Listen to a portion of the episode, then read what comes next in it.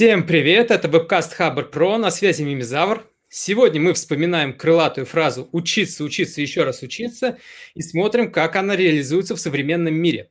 Мы узнаем у наших гостей, каких навыков не хватает айтишникам, чтобы учить других, когда в компаниях учат на боевых проектах, когда на внутренних метапах, и какие скиллы в целом надо прокачивать айтишникам.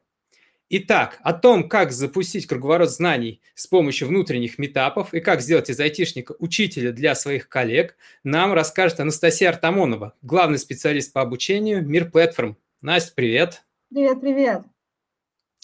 О том, как учить DevOps-инженеров на боевых проектах и как э, сделать из куратора для джуна хорошего куратора для джуна, нам расскажет Олег Миронов, руководитель Центра компетенций АО «Флант». Олег, Всем привет. привет. Итак, напоминаю, мы в прямом эфире. Вопросы нам можно задавать в комментариях, мы на них ответим по ходу дискуссии. И первый вопрос о роли ответственного за круговорот знаний и внутреннее обучение. Чем вы занимаетесь э, у себя в компаниях, Настя? А, Еще раз всем привет. А, я в компании, в команде Мир Платформ занимаюсь организацией процессов внутреннего и внешнего обучения и в том числе подготовкой спикеров. Олег? А я руковожу центром компетенций. А, согласно определению центра компетенций, это такое место, где аккумулируются соответствующие знания, а также происходит поиск способов решения различных задач. Соответственно, в этих процессах я и принимаю участие настолько, насколько у меня получается. А, в мои задачи входит ускорить анбординг, улучшить качество обучения сотрудников и все, что с этим связано. Угу. Звучит здорово. А как организовано обучение внутри ваших компаний? Настя? Ну, рассказ мой, я надеюсь, будет достаточно интересным и, в общем-то, долгим, потому что начну с того, что у нас, в принципе, э, в компании, э, компания является самообучающейся организацией, поэтому э, все понимают важность этих процессов на самых-самых разных уровнях. Что касается хардскиллов, то мы как ходим во внешние организации учиться, так и действительно у нас есть внутренняя такая хардовая IT-школа, которую мы запустили. Что касается софт-скиллов, то у нас а, достаточно много различных а, тренингов внутри компании, которые можно посетить как в тот момент, когда тебе становится это актуальным. И, в принципе, у нас а, коллеги из HR очень отзывчивы всегда, если вдруг что-то нужно новое, всегда идут навстречу и помогают нам найти, что нужно. И в IT, безусловно, с софтами тоже все очень-очень горячо, и мы стараемся включать эти процессы вот в рабочие. Олег? В нашем случае, чтобы рассказать, как устроен процесс обучения, нужно сначала рассказать, чем занимается Флант и как устроена внутренности Фланта. А, если коротко, то Флант – это компания, которая в первую очередь сейчас специализируется на предоставлении услуги DevOps as a Service, а, но при этом мы не предоставляем человека в компании работать на постоянной основе. А, мы обслуживаем проекты, э, находясь внутри команды, внутри Фланта. А, каждая команда во Фланте состоит примерно из 8, 9, там, 10 человек, а, не больше. Когда ком- команда разрастается, она, как правило, делится на несколько команд, и этот процесс происходит постоянно.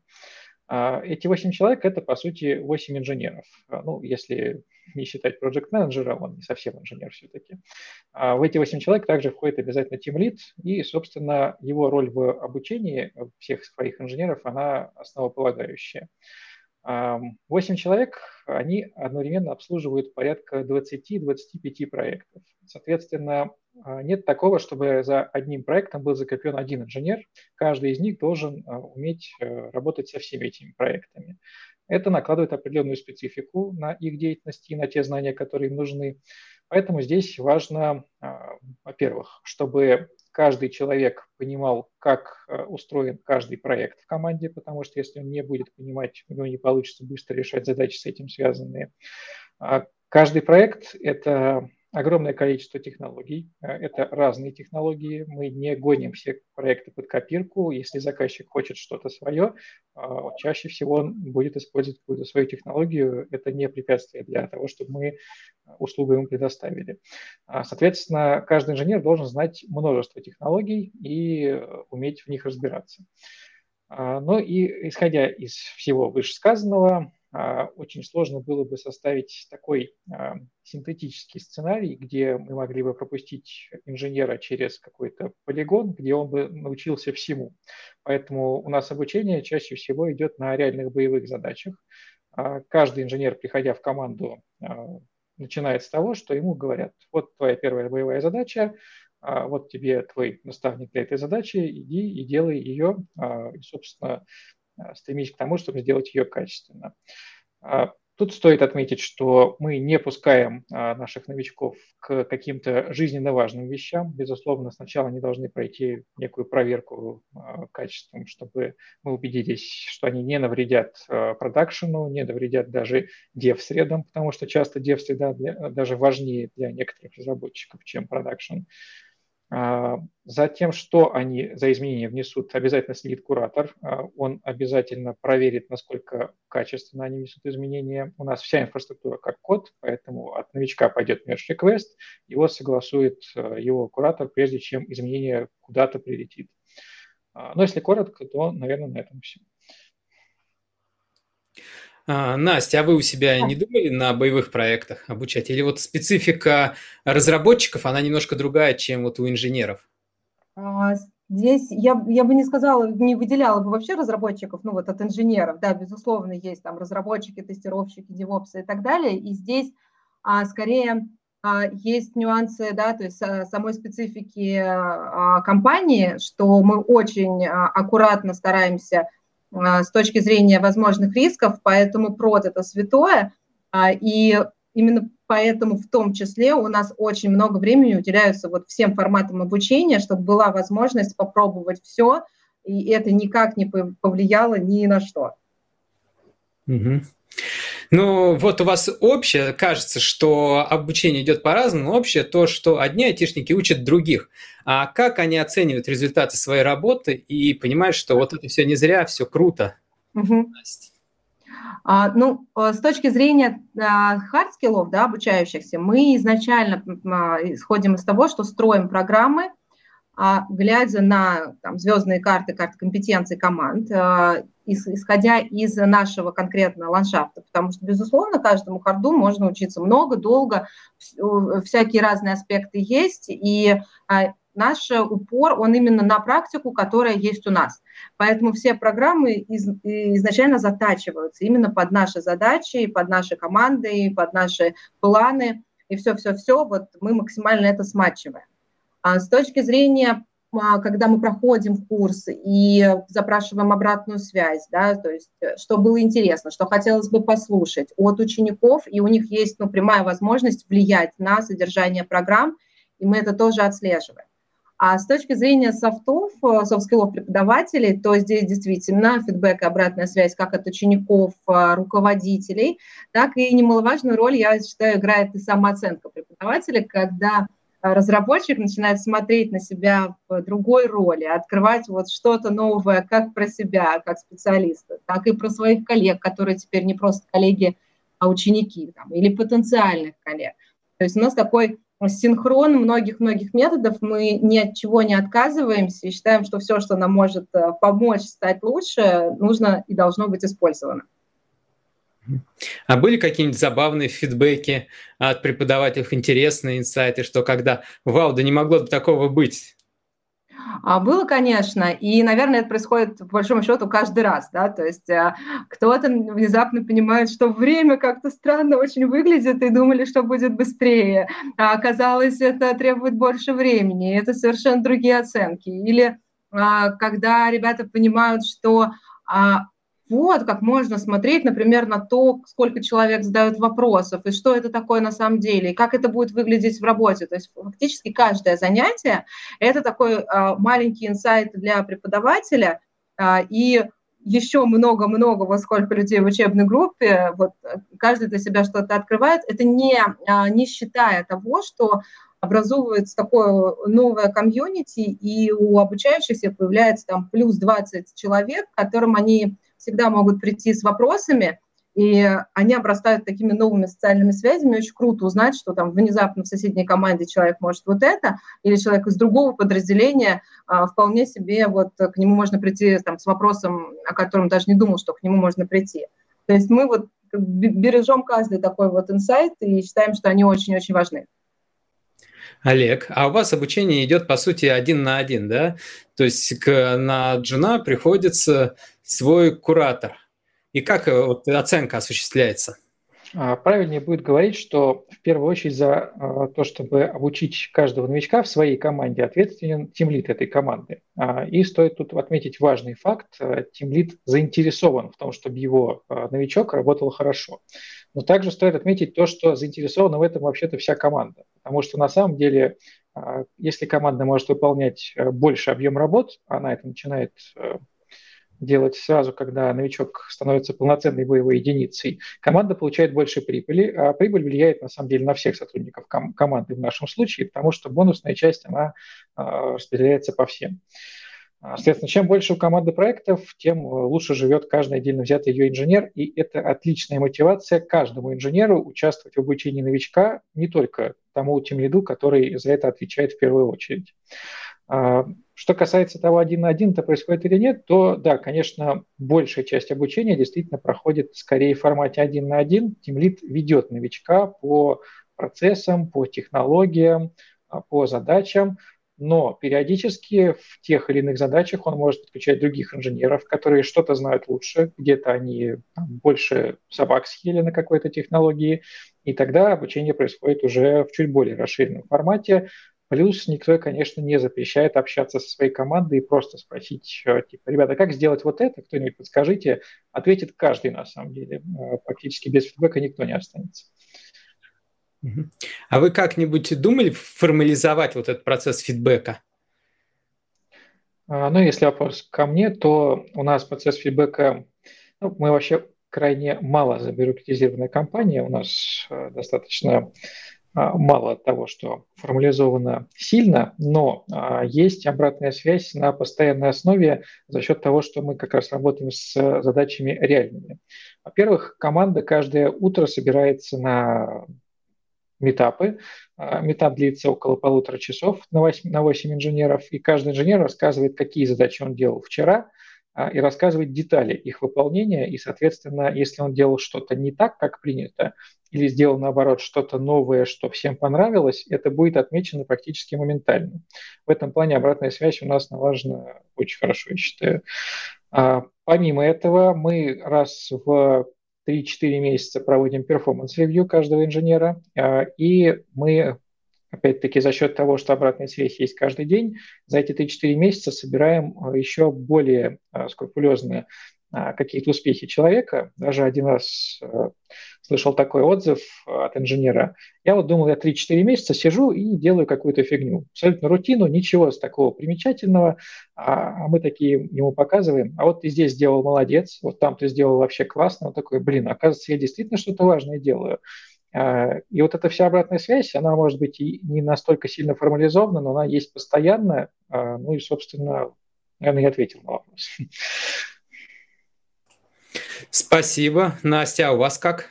А я, прежде чем ответить, э, если можно, спрошу у Олега а, вот по э, тому, что, вы, э, что ты сказал, с точки зрения обратной связи, да, вот бывают ли у вас такие кейсы, и если бывают, то как вы с ними боретесь? Иногда обратная связь может становиться, ну, такой некой обязанностью, и ребята идут в эту историю достаточно формально. Вот что вы делаете с этим? И к предыдущему твоему ответу, про то, что, да, вот есть э, кураторы, есть темлит, э, как часто устают лиды вот э, кого-то наставничать и кому-то помогать и постоянно быть включенным в этот процесс. Начну со второй части. А, в нашем случае это достаточно просто. Mm-hmm. Когда команда разрастается до слишком большого числа инженеров, она делится на две части, и во второй части оказывается свой тимлит. То есть тимлит от предыдущей команды, он остается в своей, и его потребность не то что потребность, его обязанность учить людей, она сокращается ровно до а, количества людей, которые будут увольняться, и на их место будут приходить новые. То есть она становится достаточно низкой. А, соответственно, круг, он а, ограничен, круг обязанностей по обучению, и поэтому думаю, что процесс, э, элемент выгорания в нашем случае не очень высокий. Mm-hmm. То есть от обучения не успевают устать. Что касается вопроса, напомню, о чем ты спросил, пожалуйста, первый. Формальности обратной связи, вот насколько а, а, когда люди начинают формально подходить к этому. Да. А, такое, наверное, бывает только с сеньорами, которые а, очень давно работают в компании, ну и считают, что уже все знают и так далее. Думаю, всем примерно понятно, что это означает. А, с такими мы, во-первых, а, это означает, что с этими людьми общение идет в другом режиме на постоянной основе. Такие люди не стесняются говорить обратную связь а, сразу. На утреннем мите команды, при встрече один на один, они не ждут никаких перформанс-ревью, они дают свои фидбэки сразу, моментально, потому что они уже давно научены и знают, как это делать. А второе, да, конечно, с ними нужно сокращать количество разов, э, которые перформанс ревью происходит в течение года. А это нужно делать не потому, что мы решили, что он сеньор, и теперь ему не надо. Это нужно делать по ощущениям от прошедшего перформанс-ревью. Если мы увидели, что оно прошло мало полезно, мы потратили время впустую, ну, значит, это сигнал к тому, что, во-первых, э, надо сократить надо увеличить время, э, через которое произойдет следующее ревью. А, и второе, посмотреть за человеком более внимательно, попробовать выяснить, какие причины у того, что ему не очень интересно, а, связано ли это только с тем, что ему процесс, процесс перформанс ревью не интересен, или ему уже работа у нас не интересна, mm-hmm. и от этого отталкиваться, что с этим делать. Понятно, спасибо большое. Mm-hmm. Ну, я бы хотел задать встречные вопросы, раз уж э, у нас пошла дискуссия. В первую очередь хотелось бы спросить, вот э, ваш процесс обучения, а, он у вас направлен на внутренних сотрудников а, или это а, процесс, который, через который проходят вообще все сотрудники? То есть что становится сигналом к тому, что человека нужно пропускать через вашу систему обучения? Сейчас не совсем поняла формулировку, касается он только внутренних или всех сотрудников? Вот. Ну, я имею в виду э, внутренних, которые давно работают, и начальник говорит, вот ты здесь плохо знаешь, а. ходи-ка обучись. Э, или угу. внутренних, которые вот только что пришли первый день, они, понятное дело, скорее всего, будут обучаться. Здесь, я поняла, спасибо большое. А, здесь следующая а, схема, да, то есть у нас нет такого разделения между вот ты там отработал столько, тебе пора, или вот ты только пришел, тебе надо. Здесь все идет от задачи, да, от а, там, плана развития там, сотрудника, команды, а, какие у него будут впереди задачи. То есть если нужно, значит нужно. Безусловно, руководитель в курсе того, что происходит, и иногда он может э, подкинуть идею пойти поучиться, а иногда, и это чаще всего, а у нас сотрудники сами э, ищут любую возможность, э, куда можно пойти. А что касается вообще, вот в принципе, да, что есть э, как, относительно новенькие ребята, их нужно как-то включать, у нас такая практика тоже есть, когда это ну, некий такой элемент анбординга. Поэтому здесь я бы вот все-таки говорила о том, что для нас ключевым моментом является практическая необходимость того, что сотруднику нужны новые знания, а в IT это, слава тебе, Господи, всегда регулярно возникает у, у каждого. Вот э, ты говоришь, э, люди часто рвутся у вас к обучению при mm-hmm. любых возможностях, а насколько им оно действительно нужно, как это определить? Ну вот э, он пытался сделать задачу, у него не получилось, его реальную рабочую, или он просто увидел, а, вот там вот обучают, давайте-ка я научусь тоже на всякий случай. Э, ну, момент, ой, какой классный курс, я туда пойду, а, это хороший движитель для того, чтобы следующий вопрос э, задать на тему, а нужно ли это? И здесь э, все-таки этот вопрос звучит, и звучит часто у руководителя, да, если он понимает, что это вдруг вот что-то не очень понятное, а, но а, повторюсь, да, есть карта компетенции команды, есть планы конкретные, поэтому есть, например, план а, развития сотрудника, и он вот понимает, что у него там в течение какого-то времени возникнет задача, и ему нужны знания. Может быть ситуация, когда там, это устройство может работать лучше, и его надо подучить там лучше делать те задачи, что он там сейчас делает медленнее.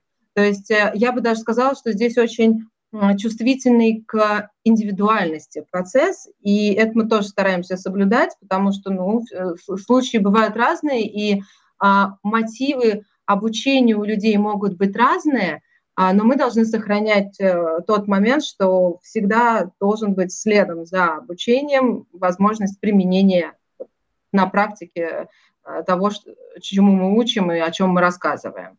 То есть вот человек, есть когда... определенные формальные критерии, безусловно когда человек, обуча... когда человек у вас уже работает некоторое время, и вы решаете, что ему нужно дообучиться, uh-huh. как это сказывается на его, на его основной рабочей деятельности? Он это делает в отрыве от нее или в рабочее время, и это ему тоже оплачивается?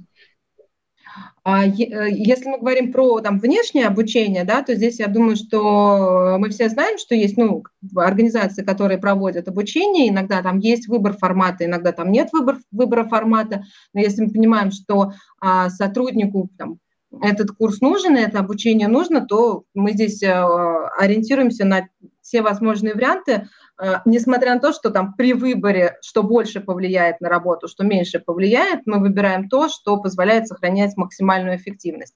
Если мы говорим про внутренние форматы, то здесь а, у нас больше вариантов поставить то время, те дни и те режимы, и мы можем в случае форс-мажоров как-то переносить лекции, но а, здесь тоже нужно понимать, что обучение – это и есть э, в том числе такой hard skill у айтишников, да, и а, сказать, что а, вот сначала ты только работаешь, а потом ты ночью учишься, люди тоже не резиновые, иногда приходится совмещать, но баланс того, чтобы не терять эффективность, у нас соблюдать получается. Ну, то есть обучение идет в рабочее время. Э, в том может идти в рабочее, может идти а, в нерабочее. Бывает и не в рабочее. Угу. Да, ну как это, когда человек э, согласен и понимает, что он получит больше, чем потратит, да, это тоже вложение, это тоже инвестиции, это тоже мотивация. Окей, okay, спасибо. И у нас первый комментарий в комментариях, и мне кажется, вам не верят. Здесь Рихард Марцинкевич спрашивает, Ребят, вы когда видели, чтобы тимлит вел новичков? Олег, а в какой ситуации тимлит должен вести новичков? Что это ему дает? А в какой ситуации это, наверное, действительно не стоит делать? В нашем случае тимлит крайне заинтересован в том, чтобы вести новичков. А, прибыль команды и эффективность команды – это заинтересованность тимлида. У нас именно тимлид является человеком, который впоследствии может распределить бюджет команды что-то заработанное сверх основных э, заработных плат, скажем так, а, по не только себе, но и, собственно, инженерам команды. А, и, как я и говорил ранее, э, когда есть заинтересованность финансовая, э, научить новичка работать так, чтобы деньги приносить еще больше, куда еще, какая еще мотивация нужна тем лиду, чтобы, собственно, этим заниматься. Да, безусловно, когда тем лид – это человек, который поставлен над командой, потому что он просто самый главный, но при этом он не несет ответственности за результаты деятельности команды, наверное, у него мотивации меньше. Угу. Настя, а второй вопрос к тебе. Угу. А... Я про Семлидов тоже хотела ответить, ну ладно. Ну давай про метапы. Могут, почему гид и система внутренних знаний, они не могут заменить метапы? Почему, в чем преимущество метапов? А, метапы – это вообще отдельная, мне кажется, а, история, которая дает то, что, ну, собственно, не даст а, учебный курс.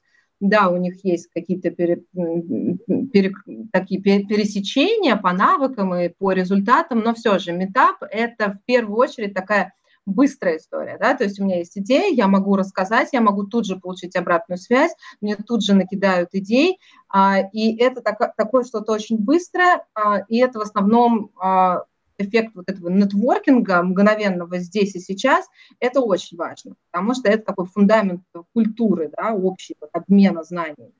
Поэтому я вообще не ставила вопрос замены, да, то есть очень жаль, если нужно выбирать, а мы стараемся, вот, повторюсь, использовать все, все, что можно. Опять-таки, метапы – это возможность, если ты выступаешь, это возможность а, потренировать ораторские, спикерские навыки, войти, ну, как, наверное, ну, наверное, где-то еще есть, да, но вот э, культура вот этих конференций, она очень развита, и тебе в любой момент э, захочется пойти рассказать о чем-то очень хардкорном, но тебе для этого нужны вот эти самые навыки, пожалуйста, на, внешних, на внутренних метапах это можно тренировать, прогонять. Мы здесь тоже в плане обучения очень поддерживаем и так, дежурим рядом с нашими спикерами всегда. А, поэтому здесь э, не стоит вообще вопрос замены. Если можно не выбирать, зачем себя лишать чего-то. А ты, Настя, сталкивалась с людьми, которые э, не заинтересованы в метапах абсолютно? Да. А, что вы с ними делаете? а, а мы, мы не заставляем, да, я сразу скажу, мы не заставляем. То есть а, что про обучение, что про выступление, а, и это, наверное, сейчас немножко пересечется с моим ответом там, по части тем лидов, нам важно найти в людях вот ту самую мотивацию, которая их в том числе поведет. Человеку должно хотеться это делать, и иногда это может быть ну, абсолютно такой выступательский интерес, да, просветительский интерес. Иногда это чистый запрос на обратную связь э, с точки зрения экспертизы. Если мы понимаем, что человек вот, ну, не хочет и не хочет, и это не какой бас-фактор, ну, значит, он приносит пользу компании так, как он ее приносит, почему нет?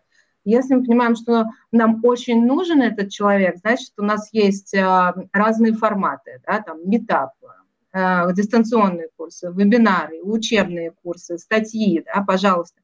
Э, мы со, с точки зрения там, методологии, помощи, дизайна со всем этим помогаем. То есть мы снимаем как бы потребность, вот что именно человека может останавливать. Иногда там не «не хочу», иногда там, мне кажется, это съест у меня очень-очень много времени, и я не знал, что мне в этом могут кто-то, может кто-то помочь. И таких случаев э, больше, чем вот совсем-совсем не хочу. У меня были кейсы, когда Ты... люди вообще там вот, ну, вот не хотели совсем идти выступать, вообще что-то вести, и мы с ними успешно проходили достаточно быстро этот путь, и сейчас это такие наши звезды, а, которые вполне себя комфортно чувствуют и в преподавании, и в выступлениях. Это ты сейчас про сторону выступающих рассказала, а что если говорить а, то же самое о тех, кто не хочет ходить на метапы в плане их слушать? С такими а ходить на, ходить на метапы не хочет. Ну, а, тоже здесь, мне кажется, вопрос разнообразия тем. Э, не верю в людей, в которых не интересно ничего. Э, и всегда есть что-то интересное. Э, если мы понимаем, что вот мы нашли какую-то интересную тему, и нам кажется, что она интересна, нас, например, ничего не останавливает проводить опрос. А что бы вы хотели узнать, да? что бы вы хотели послушать, или кого вы хотели бы послушать. То есть мы работаем здесь не только с э, там, героями сцены и микрофона, но и с теми, кто их будет слушать, для того, чтобы вот этот круговорот, он был круговоротом, а не игрой в одни ворота. Поэтому здесь просто работа с целевой аудиторией. Окей, спасибо. А про тимлидов, Настя? А, про тимлидов, да. У нас просто преподают и выступают не только лиды. Мы, мы решили этот вопрос так, именно в силу того, что а, ну, тимлид, он тоже человек. И а, к чему-то он может быть больше склонен, а к чему-то он может быть меньше склонен. И если, допустим, в команде есть э, сеньор или мидл, который горит э, преподаванием и готов копать и копать, почему не дать ему эту возможность? Да, там преподавание это тоже ну, э, ну, достаточно такое призвание, что ли, да, это надо хотеть, от этого надо получать удовольствие, и у человека не, ну, как бы в нашем контексте мы здесь а, на грейд как-то не, не совсем ориентируемся. Он должен быть экспертом, это да, а, и, и он должен хотеть, и вот тогда получается то, та самая магия, та самая синергия. Тот эксперт, который к этому рвется, разве он не является потенциальным тем лидом? Потенциально, мне кажется, любой. Потенциальным стимлит это наверное, любой разработчик. Да, то есть это каждый конкретный кейс. Ну, может быть, а может быть, он не хочет быть тем лидом, но хочет быть тех лидом или, или просто экспертом, или он хочет быть очень крутым сеньором и преподавать. Здесь, опять-таки, иногда построение таких очень э, жестких зависимостей может оказаться ложным. Зачем себя вот там ограничивать себя или, ребят, да, сказать, нет, ну столько там, а, только вот вы можете или только вы должны пробовать, могут все, мы поддержим. Нет, ограничивать, безусловно, нет, но в нашем случае, если сходятся два фактора в человеке – хорошо прокачанная экспертиза плюс стремление к обучению других людей, это почти наверняка человек, который станет тем лидом, просто потому что нас это и означает тем лида. Mm-hmm. А в плане выступлений, в плане преподавания у нас не только тем лиды выступают, uh-huh. может быть, сейчас какое-то ложное впечатление сложилось. А, статьи у нас пишут, э, ездят на конференции с докладами далеко не только тем лиды, это и другие наши инженеры, uh-huh. и внутренние этапы у нас тоже проводятся не только тем лидами, а просто в вопросе кураторства новичка от mm момента заступления в команду до полноценной боевой единицы, тимлид является ответственным. Это тут важно. mm Настя, вот у тебя была классная фраза, что внутреннее обучение, оно становится частью фундамента внутренней культуры. Или вот ну. она мне очень понравилась. А какие качества оно в себе несет для вот этого вот фундамента, для внутренней культуры компании? А, это, наверное, очень важная ценностная да, составляющая, вот такая фундаментальная ценностная. То есть, а, во-первых, это, безусловно, мы сохраняем вот тот самый нетворкинг, отраслевой такой стандарт, на мой взгляд, это, и мы его сохраняем для того, чтобы а, ребята там не боялись спросить, не боялись делиться, понимали, что это возможно, знали, к кому можно прийти за помощью, знали, что может произойти, и так далее. То есть вот эти все вещи, а, они обязательно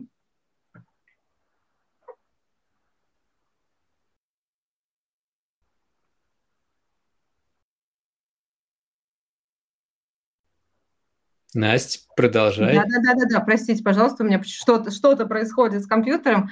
А, я продолжала и никого не слышала. Так вот, а, а, все, все эти вещи, которые вот связаны с общением, это та самая культура а, возможностей, понимание того, что это одна большая команда, и понимание того, что мы можем прийти поделиться новинками, мы можем что-то попробовать. Это вот ну, самое, наверное, важное. Это вот совсем-совсем про людей. Вот такая открытость, вот такая прозрачность и э, понимание того, что да, есть что-то новое, возможно, это, этого еще никто не пробовал в компании, но почему бы нет, почему бы не, не вдвоем, втроем не поговорить, собраться, обсудить и потом посмотреть, как это будет на практике. То есть вот такой круговорот нов, новых э, сотрудников, экспертов уже там, нашей компании, те, которые работают давно-давно, те, кто хочет выступать, те, кто хочет преподавать. То есть это вот такая сеть а, людей, открытых друг другу и э, вот тому, чтобы не бояться пробовать. Олег, а вы рассматривали у себя вот внутреннее обучение как часть чего-то большего? А, в принципе, любое обучение, которое у нас происходит, чаще всего рассматривается не только и не столько как чисто внутреннее обучение, но как обучение с масштабами роста до чего-то внешнего. То есть если зарождается у нас какая-то статья, зарождается какой-то внутренний курс, очень часто э, он зарождается с прицелом, что мы потом этому будем лечить людей и снаружи. А, Причем флант обычно это делает на некоммерческой основе, то есть э, докладов о кубернетесе с нашей стороны, я думаю, видели огромное количество. По ним сначала учились наши внутренние специалисты, а потом и а, многие в интернете тоже Потом многие в интернете тоже смотрели эти обучающие видео и учились по ним э, работать с этой технологией. И да, у вас еще и блог, он, можно сказать, все о Kubernetes. Если на Хабре про Kubernetes, то там, как правило, флант в лидерах. Но вот мы сейчас обсуждали такую ситуацию, когда те, у кого есть опыт, сеньора, они учат джуно. Вот, а, Олег, в твоей практике было такое, что наоборот, чему могут сеньоры поучиться у джунов? Самое главное, чему они могут поучиться, это незашоренности. Когда приходит любой джун, а, у него еще настолько глаза открыты на мир по-другому, а, он еще не успел увидеть какую-то а, специфику, что он задает такие вопросы, а, над которыми приходится задумываться сеньору и задумываться достаточно серьезно. Результатами этих размышлений могут стать изменения и в существующих проектах, и в новых проектах, и, в принципе, даже как-то мировоззрение у человека может меняться просто, когда ему задан правильный вопрос. Поэтому сеньору Джуна часто есть чему поучиться. А у тебя такого не было в твоей практике? А, безусловно, такое было и когда ко мне на работу приходили джуны, а, и сейчас, можно сказать, в Афлант я пришел недавно. А, коллеги мои отмечали в первую очередь э, то, что я задаю им такие вопросы, что им приходится задумываться, почему они так делают, и некоторые изменения произошли именно благодаря этим вопросам. А какие, например? Сложно вспомнить э, что-то конкретное. Э, я могу вспомнить, что в принципе изменения произошли. А, например, мы немного пересмотрели процесс review. А, у нас в этом процессе ну, можно сказать, отсутствовал э, self-review со стороны сотрудника. Сейчас это является основной частью, э, с чем он приходит на эти ревью. Мы первое, что делаем, это выслушиваем сотрудника, э, потому что в процессе получения обратной связи мы получаем гораздо больше, нежели потом давая свою обратную связь. Ну, такой простой пример, но тем не менее, вот после пары вопросов каких-то мы пришли к тому, что это стоит делать. А ты на себе вот эти вот изменения почувствовал? Да.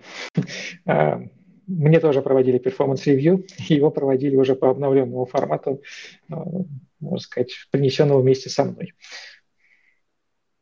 Угу. И вот тоже такой вопрос. Есть такая классная фраза, что в 21 веке безграмотным будут не те, кто умеет писать и читать, а те, кто не умеет учиться, разучиваться и переучиваться. Вот. И здесь такой вопрос, как айтишнику понять, что пора разучиваться и переучиться, потому что вот из каждого утюга доносится «учись, учись, учись». Вот мы эту фразу обсуждаем тут с тобой несколько дней, потому что пока мы репетировали, пока готовились, а, и у меня мысли по этой фразе все сменялись. Сегодня, возможно, ты услышишь что-то еще новое а, в ответ на этот вопрос. На мой взгляд, самый главный критерий того, что пора разучиваться и научиться чему-то новому, а, это когда ты видишь, что где-то а, кто-то что-то делает эффективнее. Делает то же самое, что и ты, но быстрее, качественней. Ну, это не то, что самый главный критерий, это один из критериев. Безусловно, с выражением, в принципе, я согласен. В IT-сфере особенно. Каждый, не то что год, каждые несколько месяцев происходят такие изменения в технологиях, которые требуют того, чтобы ты забыл, как все было до того, и начал делать заново. Если у тебя есть какое-то знание, которым ты не пользуешься некоторое время, оно спустя это некоторое время становится бесполезным. А, мало того, что оно становится бесполезным, так э, если ты вдруг решаешь его применить, при попытке это сделать, э, у тебя сразу всплывает несколько проблем. Там может измениться синтаксис, могут измениться правила, может измениться какая-то технология настолько, что тебе приходится ее буквально учить с нуля. Поэтому знание – это такая штука, которую нужно а, получать постоянно, а, их нужно постоянно освежать и, главное, применять на практике. Знания без практики, они бесполезны, поэтому процесс разучивания и обучения заново, мне кажется, он происходит постоянно и часто сам собой. И здесь у нас э, в комментариях вопрос, а как быстро устаревают, софт, э, устаревают хард-скиллы? Мне кажется, хватает несколько месяцев неиспользования на практике своего хард-скилла, э, чтобы этот скилл устарел. Если у вас в постоянной практике требуется использование вашего хард-скилла, и подчеркну слово «требуется». Если оно прямо требуется, и то, что вы используете сейчас, востребовано, значит, оно пока еще, наверное, не устарело. Но это может э, быть очень ситуативной штукой. Я знаю людей, которые до сих пор на Дельфи пишут, но говорить о том, что Дельфи не устарело, наверное, уже не очень актуально. Тем не менее, в их компании это все еще востребовано. Поэтому нужно не забывать смотреть по сторонам, и смотреть, не, получи, не появилось ли что-то, что позволит вам проще реализовывать то, к чему вы привыкли. Угу. И вот тоже из э, комментариев вопрос про проверку софт-скиллов. Как ее можно автоматизировать? Вы не задумывались у себя?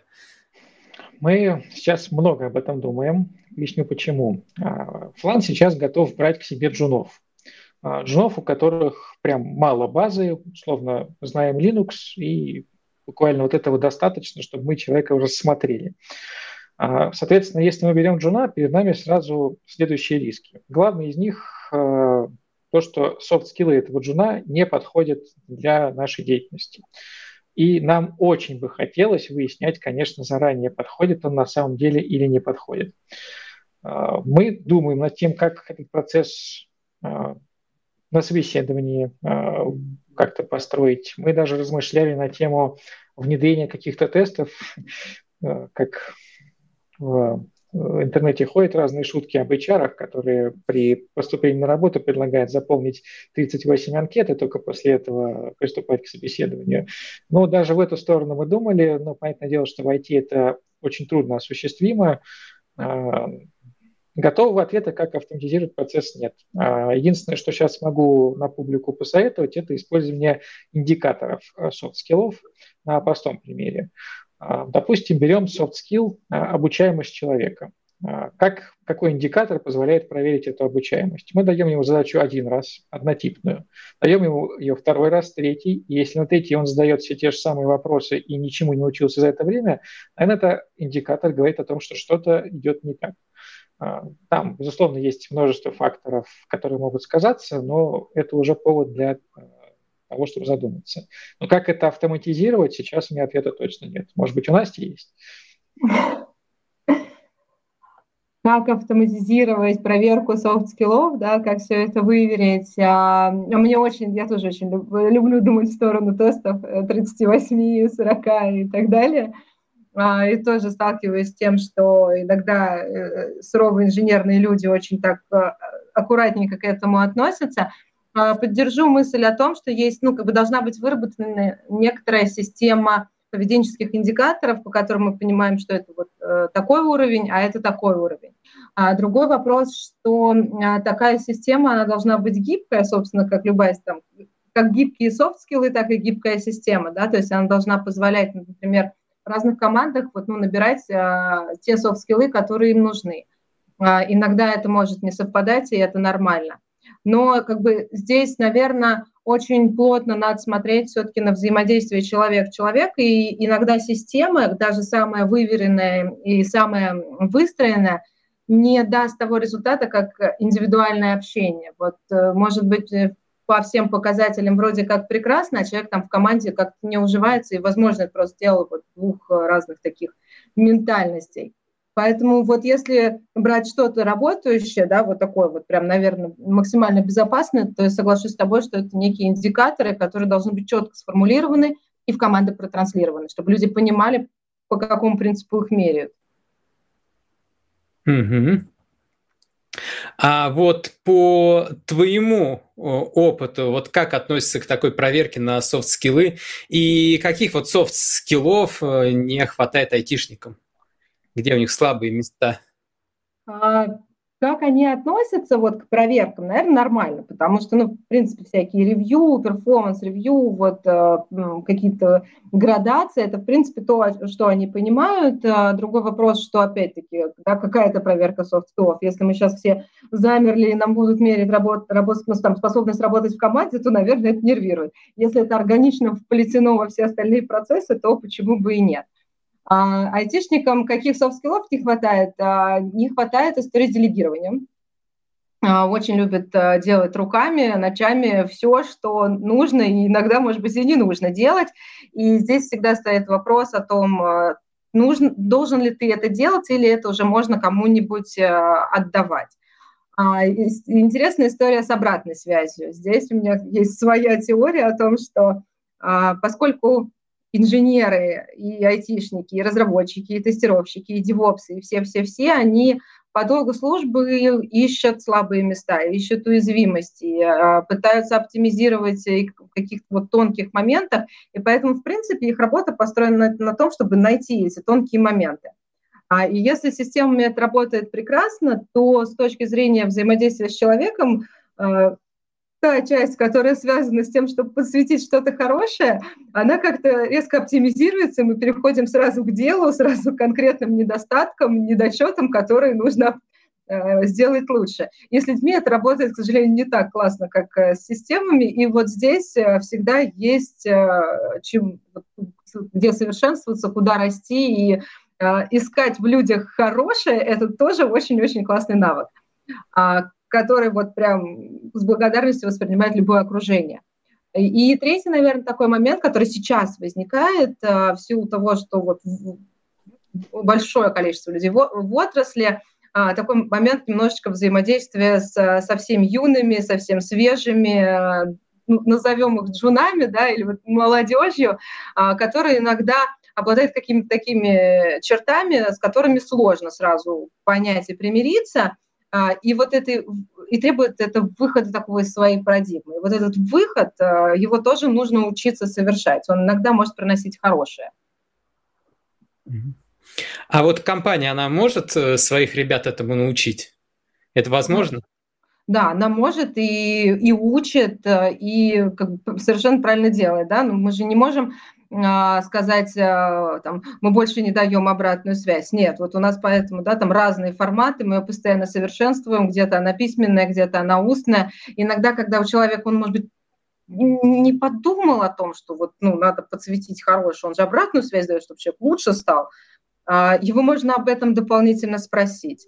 То есть момент вот э, с обратной связью, он вот постоянно культивируется именно на уровне компании, и в IT это тоже вот постоянно мы пытаемся притереть вот с точки зрения того, как это будет комфортно тем, кто берет обратную связь, тем, кто ее дает. А с точки зрения вот там поколенческих каких-то моментов, да, ну тут э, жизнь научит каждого взаимодействовать, это ты становишься старше, а молодежь становится все больше, да, как бы хочешь работать, учись взаимодействовать. А с точки зрения делегирования здесь, а, наверное, сложнее. Здесь скорее помогает тот момент, что все-таки вопрос делегирования стоит тем острее, чем человек ближе к ледовой позиции. И это надо подсвечивать не тогда, когда он завтра становится ледом, а все-таки немножечко заблаговременно. Да, там. И здесь очень хорошо помогает вот э, та вещь, о которой Олег говорит, да, вот наставничество, когда ты, тебе нужно объяснить как, и немножко подождать, пока посмотреть на то, что делает человек. А вот все это должно как бы постепенно приводить к тому, что человек спокойно чего-то не делает. То есть, ну, это долгий путь, и он в том числе зависит от желания человека, ему нужно объяснить, зачем. Олег, а вы сталкивались с такой вот необходимостью прокачки софт-скиллов? А, да, безусловно. А, мы здесь практикуем двухсторонний подход. Тем, кому нужно обучать софт-скиллы, софт-скиллам. Ну, во-первых, есть множество специализированных внешних курсов, особенно для руководящих позиций, где софт-скиллам учат. А, здесь, если выбрать подходящий курс, рекомендовать никого не буду, но они есть, а, можно найти, чему обучить людей и как. А, во-вторых, очень важно, чтобы и внутри компании был человек, который не только знал как, но и умел видеть, что что-то идет не так. А если такого человека нет, то зачастую просто никто не узнает, не узнает о том, что софт-скиллов недостаточно. А, у нас таким человеком стал HR, например. Специально мы наняли HR, который ходит на встречи, где софт-скиллы проявляются, а, и следит конкретно за ними. Ей не важна тема встречи в плане технологий, но в плане скиллов, софт-скиллов, как раз она отвечает за это. И вот э, в IT появилась новая специальность IT-психолог. Ну, вполне, да, да. Вот, а еще не сталкивались на практике с таким? Чтоб он прям, ну, я именно должности такой не видел, но вполне мог бы сказать, что наш HR сейчас выполняет эту роль одну из. Настя, а ты как думаешь, профессиональный психолог нужен в IT-команде? А, я так это, э, минутка саморекламы, я, у меня в Фейсбуке так и написано, IT-психолог. Да, другой вопрос, что, наверное, здесь э, тоже нужно понимать, что это синтез. Да? Каким бы ты ни там, вот отдельный психолог в компании, не только в IT, это вопрос всегда очень аккуратный.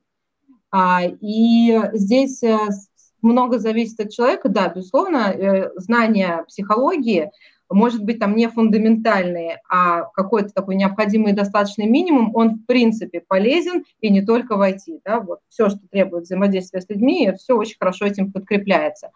А у нас тоже как бы коллеги из HR очень так трепетно относятся вот к наблюдениям, да, точно так же не подгружаясь к технологиям, а мы со своей стороны стараемся и ребят самих этому научить, да, то есть вот видеть, что а, задаваться вопросом, что для вас коммуникабельность, что для тебя обратная связь, как бы ты хотел. То есть здесь мы тоже такую роль важную видим, просветительскую. И бывают у нас тоже метапы и на эту тему, вот такие такая IT-психологичка, как бы, если есть запросы, мы их тоже спокойно проводим.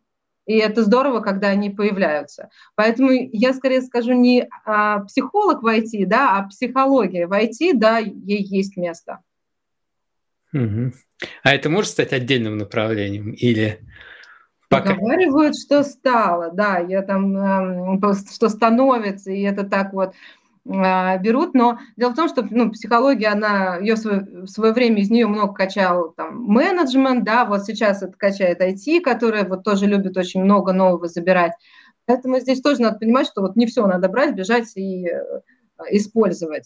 А, но да, вполне себе, почему нет? Ну, появились же деврелы, да, как бы вот такие особенные волшебные люди, очень нужные, и сейчас мы понимаем, что без них никуда. А почему бы не появиться и вот таким специализированным IT-психологом? Мне кажется, 21 век – это век синтетических и новых профессий.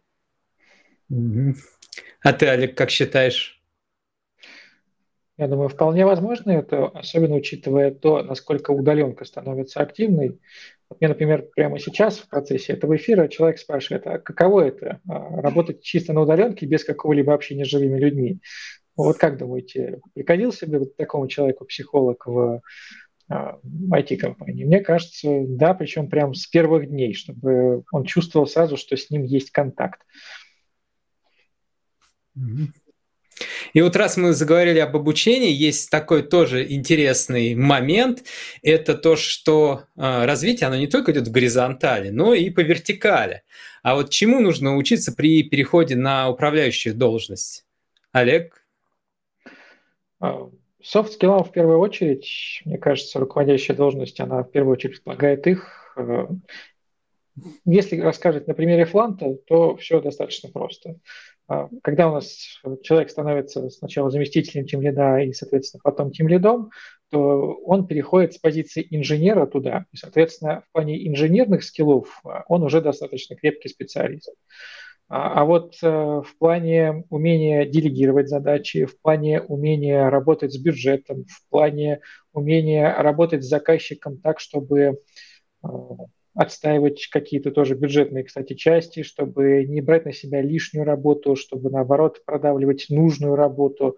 А этих скиллов зачастую не хватает, то есть то, что можно назвать софт-скиллами, коммуникационными скиллами, а, и отчасти бюджет, наверное, не софт-скилл, это такой хард-скилл, но не совсем айтишный, он более общий.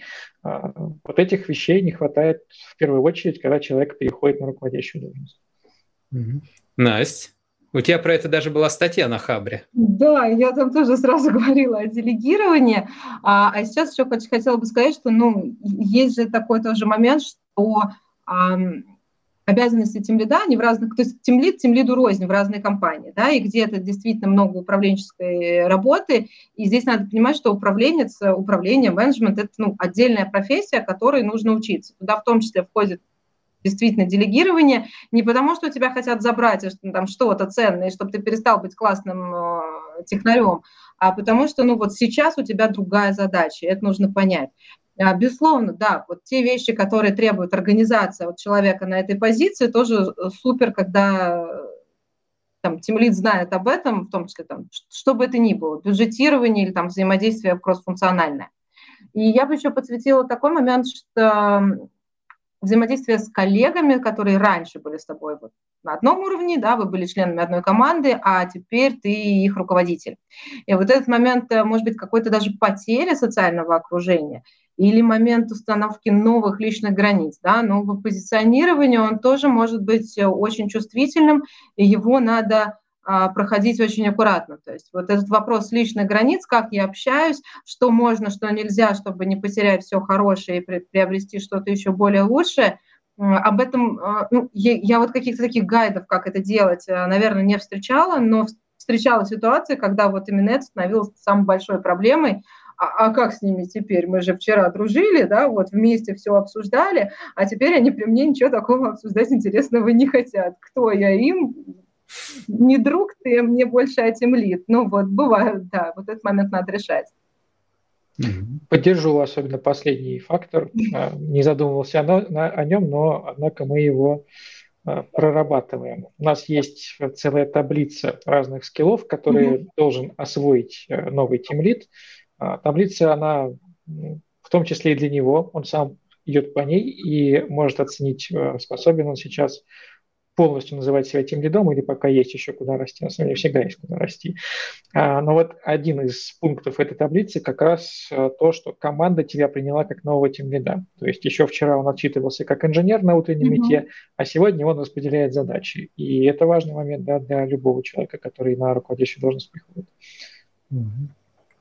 И тут в комментариях Дмитрий Лисеев восхищается удаленкой, говорит, что удаленка это прекрасно, зачем психолог? А вот с какими трудностями на удаленке сталкиваются люди, которые им можно вот помочь преодолеть? Настя. С переработками. Да, что удаленно работает не только удаленно, но и круглосуточно. Это действительно, наверное, не шутка. А, и э, все напоминалки о том, а, как э, беречь себя, как соблюдать work-life balance, да, как постараться не перерабатывать, как мьюзить чаты, а, это та информация, которая вот прям в какой-то момент, мне кажется, когда пандемия, да, вот пошла, и пошла такая массовая удаленка, она много где всплывала, как раз ритуализация, вот э, перейдите с кухни, с дивана за рабочее место, потом уйдите, сымитируйте вот этот процесс ухода с работы. То есть вот э, мы все-таки, мне кажется, айтишники склонны размазывать работу на всю свою жизнь. И это то, что приводит к выгоранию и приводит очень-очень быстро. Да, есть люди, которые перестают чувствовать команду, и тогда здесь задача или да, смотреть, где у него теряется человек, где хуже работает, и здесь момент организационный трекинга задач. Да? Если раньше ты мог подойти посмотреть, то теперь тебе нужно как-то сделать так, чтобы ты понимал, куда движется человек и ловить его. Мне кажется, вообще удаленка оказалась очень классной проверкой вот софт-скиллов как раз, да, вот командности. Э, и здорово, что вот мы через нее прошли э, хорошо, и многие через нее прошли и имели что-то даже большее в плане там командности. Ну, что, мне кажется, так не радовались э, встречам команды в офлайне никогда, как после удаленок. Да, есть хороший анекдот. Как сделать хорошему человеку хорошо? Сделать ему плохо и вернуть все обратно. Вот. А, Олег, а вот по твоей практике именно таких вот проблем с удаленкой? А, собственно, самое главное действительно это work-life balance. У нас work-life balance – это один из обязательных пунктов обсуждения на каждом performance-ревью. Мы реально интересуемся жизнью человека, его хобби, а, и если мы видим, что человек работает слишком много, мы всячески делаем так, чтобы он прекращал это делать. Не даем ему задачи в позднее время, говорим, иди уже спать к семье и так далее. Ну, в общем, это, это крайне важно для работодателя, чтобы человек не перерабатывал, по крайней мере, на постоянной основе. Потому что он просто перегорит, и некому будет перерабатывать, не то что перерабатывать, даже работать то, сколько полагается, будет некому, когда он перегорит. А, ну, а помимо а, фактора переработок, я отмечу такой факт, э, то, что некоторым людям, не буду говорить, что всем, а, нужно личное общение прям физически. Им очень нравится именно взаимодействовать с людьми, э, и перестроить себя на это общение по удаленке в формате видеосвязи, а не в формате сесть за соседние столы и там вместе на ноутбуках что-то делать, это совсем другое. И даже были у нас э, случаи, где люди после прохождения собеседования успешно а, принимали офер от другой компании, где в офисе работать можно. У нас такой возможности в принципе нет. Флант полностью удаленная компания, причем еще до пандемии такой стало. И вот тоже затронули тему work-life balance. Э, вопрос про обучение. Сколько айтишнику надо тратить своего времени на обучение и сколько дают компании? Сколько вот компании готовы на это давать? Настя? А, я сторонник позиции, что обучение, в том числе, это ну, в некотором смысле hard skill да, вот, э, в IT.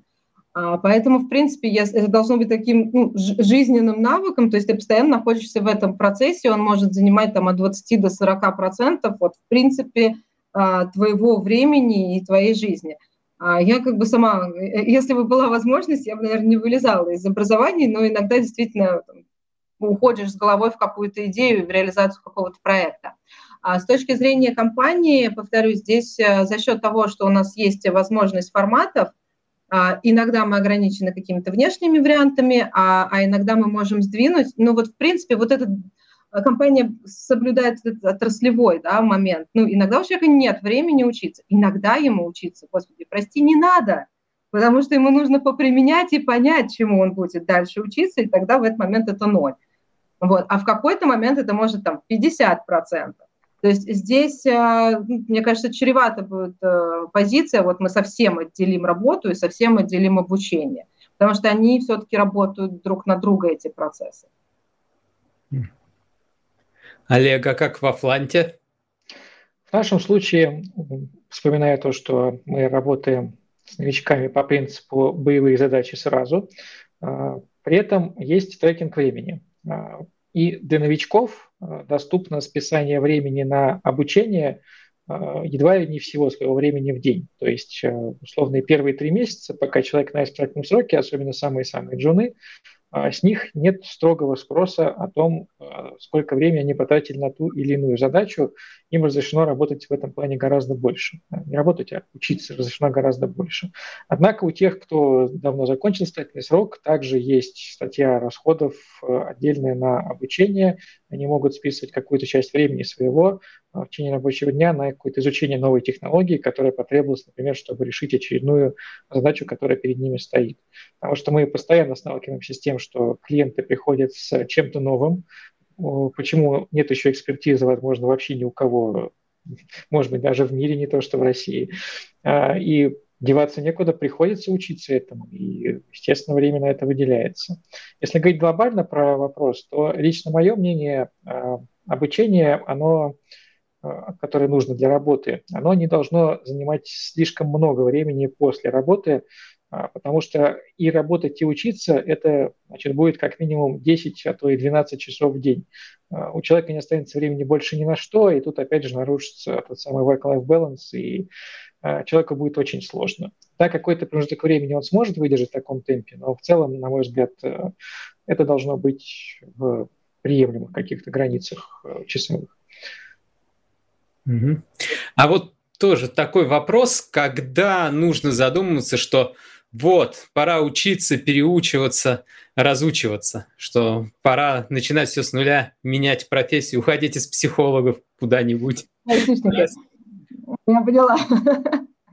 Здесь э, ну, не будет готового ответа, да, то есть никак, никто, никто тебе не придет, не скажет, вот пора не зажжется никакая лампочка, и волшеб... ни волшебные таблетки, ни серебряной пули не появятся.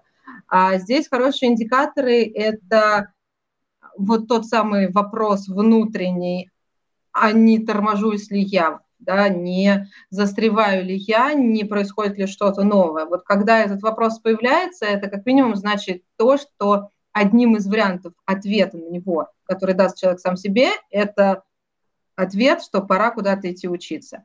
Вторая такая интересная тоже, э, такой индикатор, а, тот момент, когда у тебя там за последние несколько месяцев э, тебе в работе не прилетела ни одна задачка, которая бы ты сказал, М, какая классная, интересная задачка, хочу в ней поковыряться. Вот когда твоя профессиональная реальность перестает тебя удивлять, а, это хороший признак того, чтобы отойти немножко в сторону и, например, пойти там попреподавать да, там эту, э, этот предмет для того, чтобы тебе накидали каких-то новых вопросов, ты как по-другому посмотрел на то, что ты делаешь. Или ты пошел повыступать, э, пошел на мета, пошел на конференцию, подумал об экспертах в другой отрасли, посмотрел на себя с этой стороны. То есть вот тот момент, когда тебе кажется, что все, вот ничего тебя больше не удивит, э, не знаю, там в тестировании нет такого продукта и не было за последние несколько времени.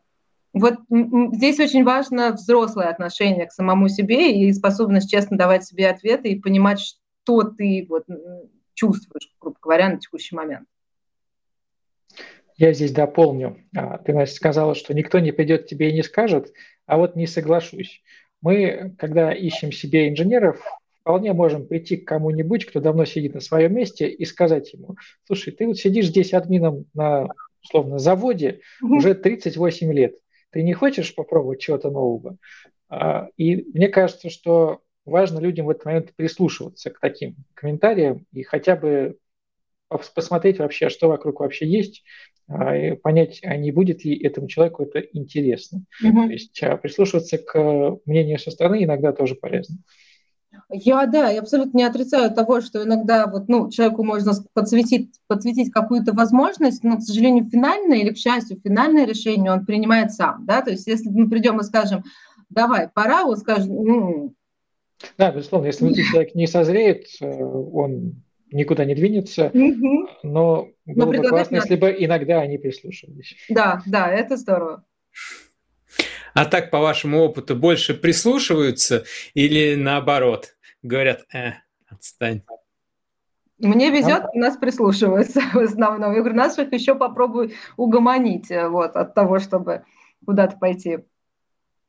Зависит от того, как преподнести. Если ты человеку открываешь целый новый мир, э, очень mm-hmm. часто прислушиваются. И, кстати, вот здесь, может быть, действительно играет роль вот та самая культура, да, то есть если, в принципе, вот ты в среде, в которой это принято, решение отозваться на какое-то предложение или там самому в эту сторону подумать, э, оно благоприятно. Интересно. Итак, у нас вопросы закончились в комментариях вроде все молчат, все говорят спасибо. Поэтому всем спасибо, кто нас смотрел. Это был Хабр Про вместе с Мир Платформ и Флантом. Оставайтесь на связи, учитесь, переучивайтесь, разучивайтесь. Всем хорошего вечера. Пока. Пока-пока.